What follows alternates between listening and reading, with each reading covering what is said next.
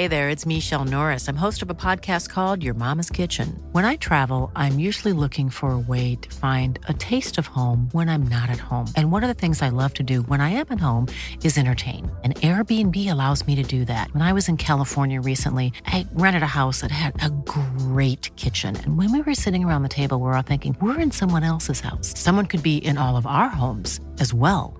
If you have a home, but you're not always at home, you have an Airbnb. Your home might be worth more than you think.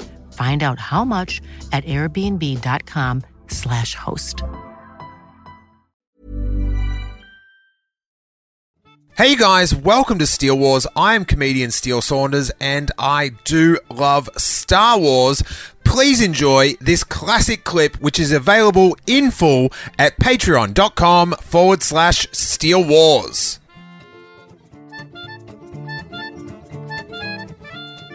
In the timeline, we just we just jumped through from Red Jedi to Phantom Menace. Yes. But in the middle of that, there was another little Star Wars film that went for about 10 minutes. Oh, that one. Okay. Trying to think which what what the, the Ewok adventure. Uh, Troops, which. I, I hope everyone listening has seen it. It is a, a Star Wars parody of the Cops TV series. And I remember almost like seeing it back. I don't know if it was the late 90s when I saw it or the early 2000s, but the first time I saw it, and I think it was at a convention in Australia, but it was just like seeing like this like it was because of the internet wasn't as developed it was just like seeing this amazing secret tape Yeah. and it it was just such a privilege and such a like a like a like a I don't know like a forbidden thrill to see this this mm-hmm. fan film because we weren't used to fan films. Yeah. Like the fact that some guys went out to the desert to make this this funny sketch or film like it blew my mind. Uh, tell us how the the genesis of the idea uh, for the film came along. And The- is that my coffee? That is your coffee. Okay. There's sugar there. I Nice. didn't bring you cream. That's all right. but the genesis of it goes back quite a ways, and it takes a few turns. It started with my friends uh, Mark Altman, Robert Meyer Burnett, uh, Steve Melching, and uh, uh, uh, David Hardgrove. A lot of these my my friends I, I hung out with. We were all uh, you know uh, sci-fi fans, and Mark had a, a sci-fi magazine called Sci-Fi Universe, and it since the publication has since uh, uh, has since ceased. Uh, every magazine ever mentioned on this podcast Yeah. has since deceased. but uh, uh, Steve Melching, who is now uh, the uh, the head writer on Rebels, uh, was talking with Mark about doing a comic book strip in Sci-Fi Universe that would parody the Dark Horse comic book uh, Tales of a Bounty Hunter. Mm-hmm. And the title was going to be Tales of a Death Star Scanning Crew. And the story was simply going to follow s- these stormtroopers as they got up in the morning, took a shower, shaved, got dressed, ate their breakfast, walked down to the Millennium Falcon, and got blown up. And it never it never came to pass and we had joked about it and because a lot of us worked in the industry still work in the industry but at that time uh, some of us were working for fox myself included we got advanced screenings to the phantom menace Oh, I i'm ha- sorry not the phantom menace uh, advanced screenings to star wars special edition I have to engage the audience's uh, curiosity. What were you doing at Fox? Uh, my very first professional job at Fox was as a character designer and animator. Uh, my f- final thesis film at Long Beach State University was an animated project. One of my friends showed that to an executive at Fox, and that got me a job working for Fox Kids. Uh, Steve Melching uh, also got a job working on X Men. That was one of his first shows there. So uh, we were all coming out of the advanced screening of the special edition uh, of uh, Star Wars from the, the Darryl Zanuck Theater, and the Tales of the Bounty Hunter uh, comic strip once again came up. And as we were all walking to our cars uh, on on the lot, we started talking, and I I do not remember who it was, but somebody threw out the line. You know, it would be hilarious again because we worked for Fox, and Cops was a Fox TV show. Uh, they said it would be funny if you crossed Cops with Star Wars, and everybody busted up, and then there was silence, and I said, "Is is anyone going to take that?" and everybody said, "No." I said, "Well, do, does anybody mind if I if I run with that?" And I didn't know what I was going to do. I'm sure they had no idea, but uh, uh, rather than going to my car, I went back to my office, and I uh, across the hall was the uh, the video library where all of our shows are housed, and I went into the library and I pulled out five episodes of Cops, and I watched those, and then I spent the rest of the night crafting the script. That night. That night, yeah, no, I just, I just said, I got, I got to write this. That's incredible. I just to uh, go off on a tangent as someone that does like you know works in the digital realm and does effects. Is that the right? I work with in digital effects, but I am not by any means a digital effects artist. Uh, my job here at Synaptic is semi officially titled Director of Special Projects. And what I do is I, I craft presentations for, uh, for shows that we are bidding or shows that we have developed in house and take out. So I will put together what is called a pitch package that tells you about the show, and then I will also put together a video presentation. Ah, Okay, so what were you? What, so what were you doing at Fox? Sorry, I, I was uh, I was uh, animating. Uh, I Oh, was actually- okay. I was des- I was a character designer. in what sort of animation? Uh, children's television, So, but what sort of animation? Like two D, two D, like cartoons, sort of cartoons. Okay, Yes. cool. So, as someone, I'll rephrase the question. As Sure. someone that was, you know, in animation mm-hmm. at the time, Yes. How did you find the special edition effects and, and Jabba? Like, like you know, it's it's sort of to look back now. You know, some of it looks weird, but. I, I, I saw the end of the Mummy the other night. It was on a TV in, in a in a mm-hmm. restaurant, and it was just like like it reeked of like the new millennium sort of thing. How, how did you how, like walking out someone that was in the industry? Mm-hmm. How did you find the animation? Uh, the animation itself, uh, again, we you have to you have to you have to take it in its time and place. We have we had nothing to compare it against at that time. Again, this was new. Yeah, and so and also uh, i'm old enough to have seen a progression of, of effects that go from harryhausen stop motion animation all the way up to today where the the effects are virtually invisible. And so i allow a certain amount of suspension of disbelief and leeway when it comes to new technologies. And if the story is engaging enough the effects no matter their quality should should not tear you away or take you out of the piece that having been said uh, i found that the Jabba inclusion while it was nice to see it uh, I it it was it was jarring, forgivable, but but jarring.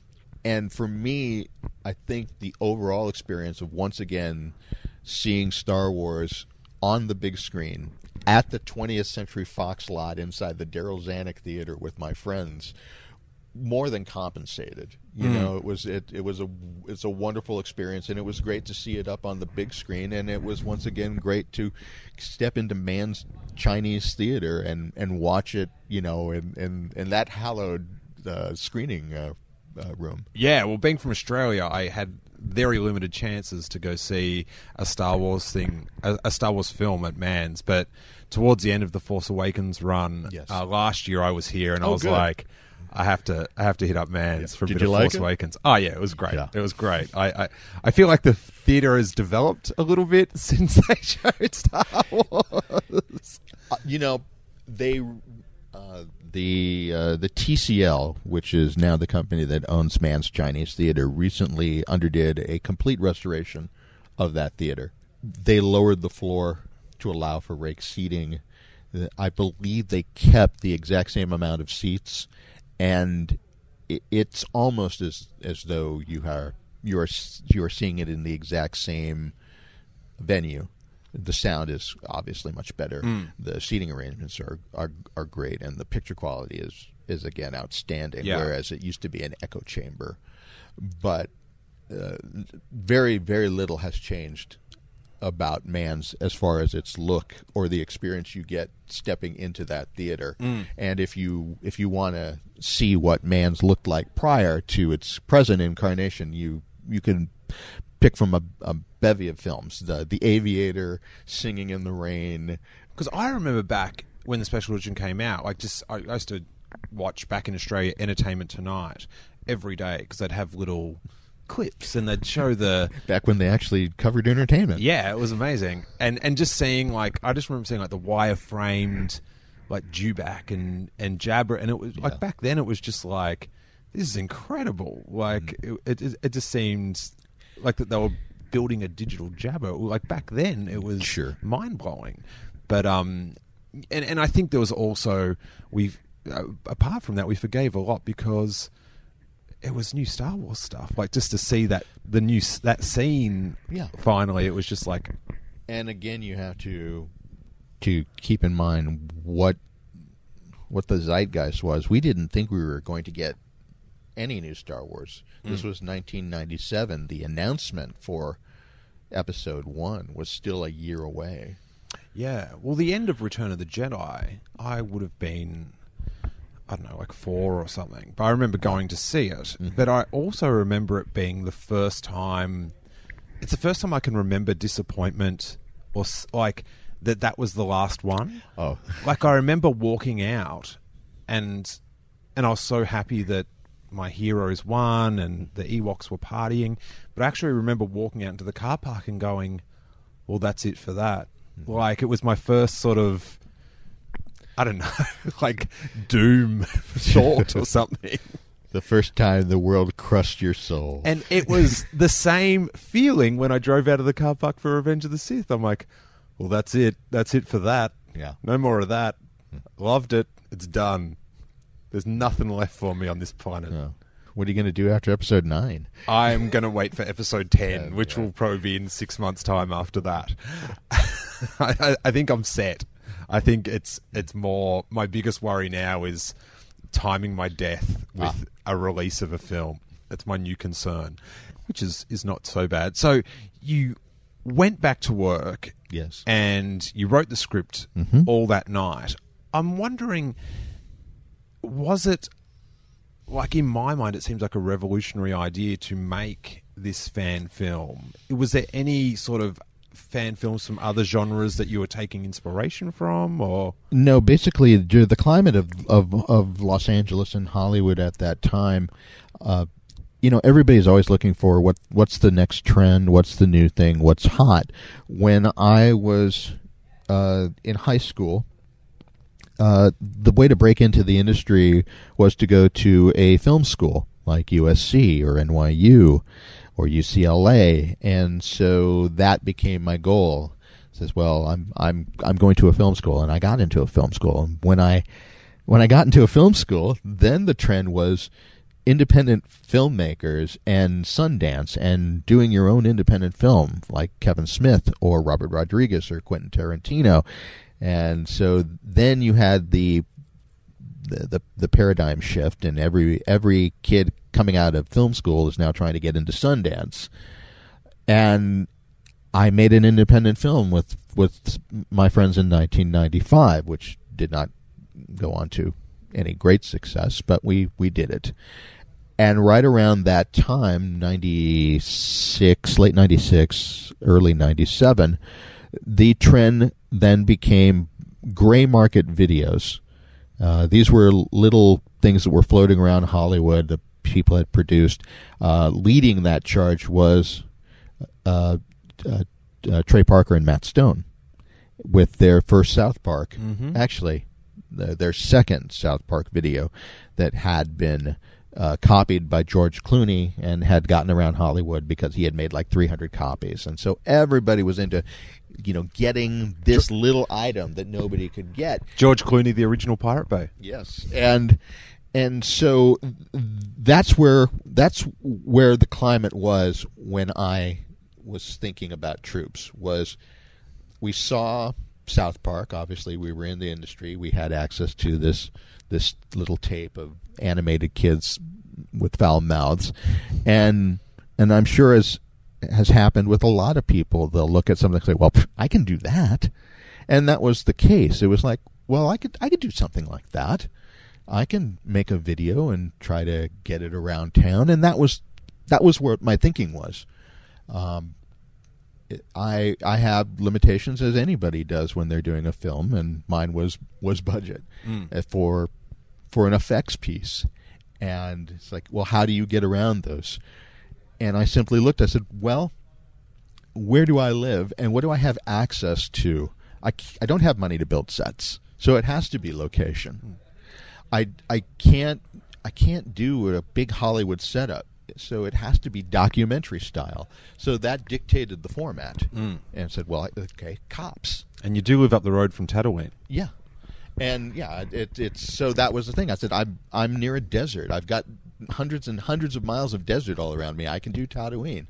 And then how now now that we have set the location because of my budget constraints and it's Tatooine, what stories can I tell that are true to both Star Wars and to the format that I'm now parodying, which is cops. And it would the most common stories I saw in those five tapes of watching cops was Grand Theft Auto and spousal abuse. And so I simply applied those two to the Star Wars universe. And that's how I developed that script. And because at that point, I had been working in the industry professionally for seven years. I had developed a lot of connections and, and friendships, and I knew little people from the time that I had worked at Universal Studios. Uh, they were characters that walked around the park, and mm-hmm. I, so I said, I, I, have I have two little people that can play Jawas. I have many friends in the special effects industry my best friend is a special effects artist. Uh, who at the time, Sean Jordan was the supervisor of special effects on Babylon Five. Oh wow! So it, it, it, we did all of these, you know, at home in our spare time. But everybody, to a man working on that, was an industry professional, and so it was kind of a misnomer that it was a bunch of amateurs. It was actually a bunch of professionals making uh, an amateur film. Yeah. To hear the full episode, along with hundreds of hours of bonus content, I would invite you to check out the Steele Wars Patreon page at patreon.com forward slash Steele Wars. For just $3 a month, you get a dedicated RSS feed that easily pastes into any podcast app you use, sending the complete archives of Steele Wars episodes along with bonus Patreon exclusives like movie commentaries, Q&As and shows like the Making Steele Wars show, which I make exclusively for Patreon members with Jason Ward of MakingStarWars.net, where we try to find the news behind the news. Plus, you'll get the bonus segments from the call in shows, which sometimes can be over an hour. And as well as all the bonus content, you get that warm glow that you are supporting this show you listen to each week. The idea behind Patreon is if lots of people chip in a little bit of cash, that content producers such as myself can still keep producing for you guys while still being able to feed our very cute Ewok looking cats. There's a hungry cat involved in this, guys, as well as some sweet, sweet content. Check out all the super fun tiers and all the shows you're missing out on at patreon.com forward slash Steele Wars. And may that force be with you.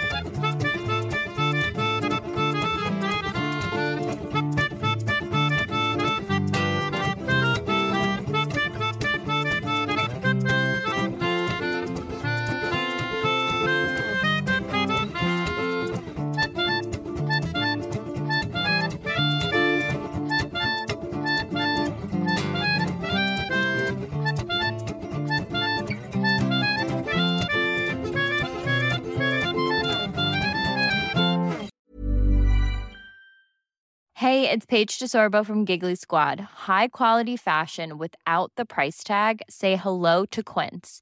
I'm snagging high-end essentials like cozy cashmere sweaters, sleek leather jackets, fine jewelry, and so much more. With Quince being 50 to 80% less than similar brands.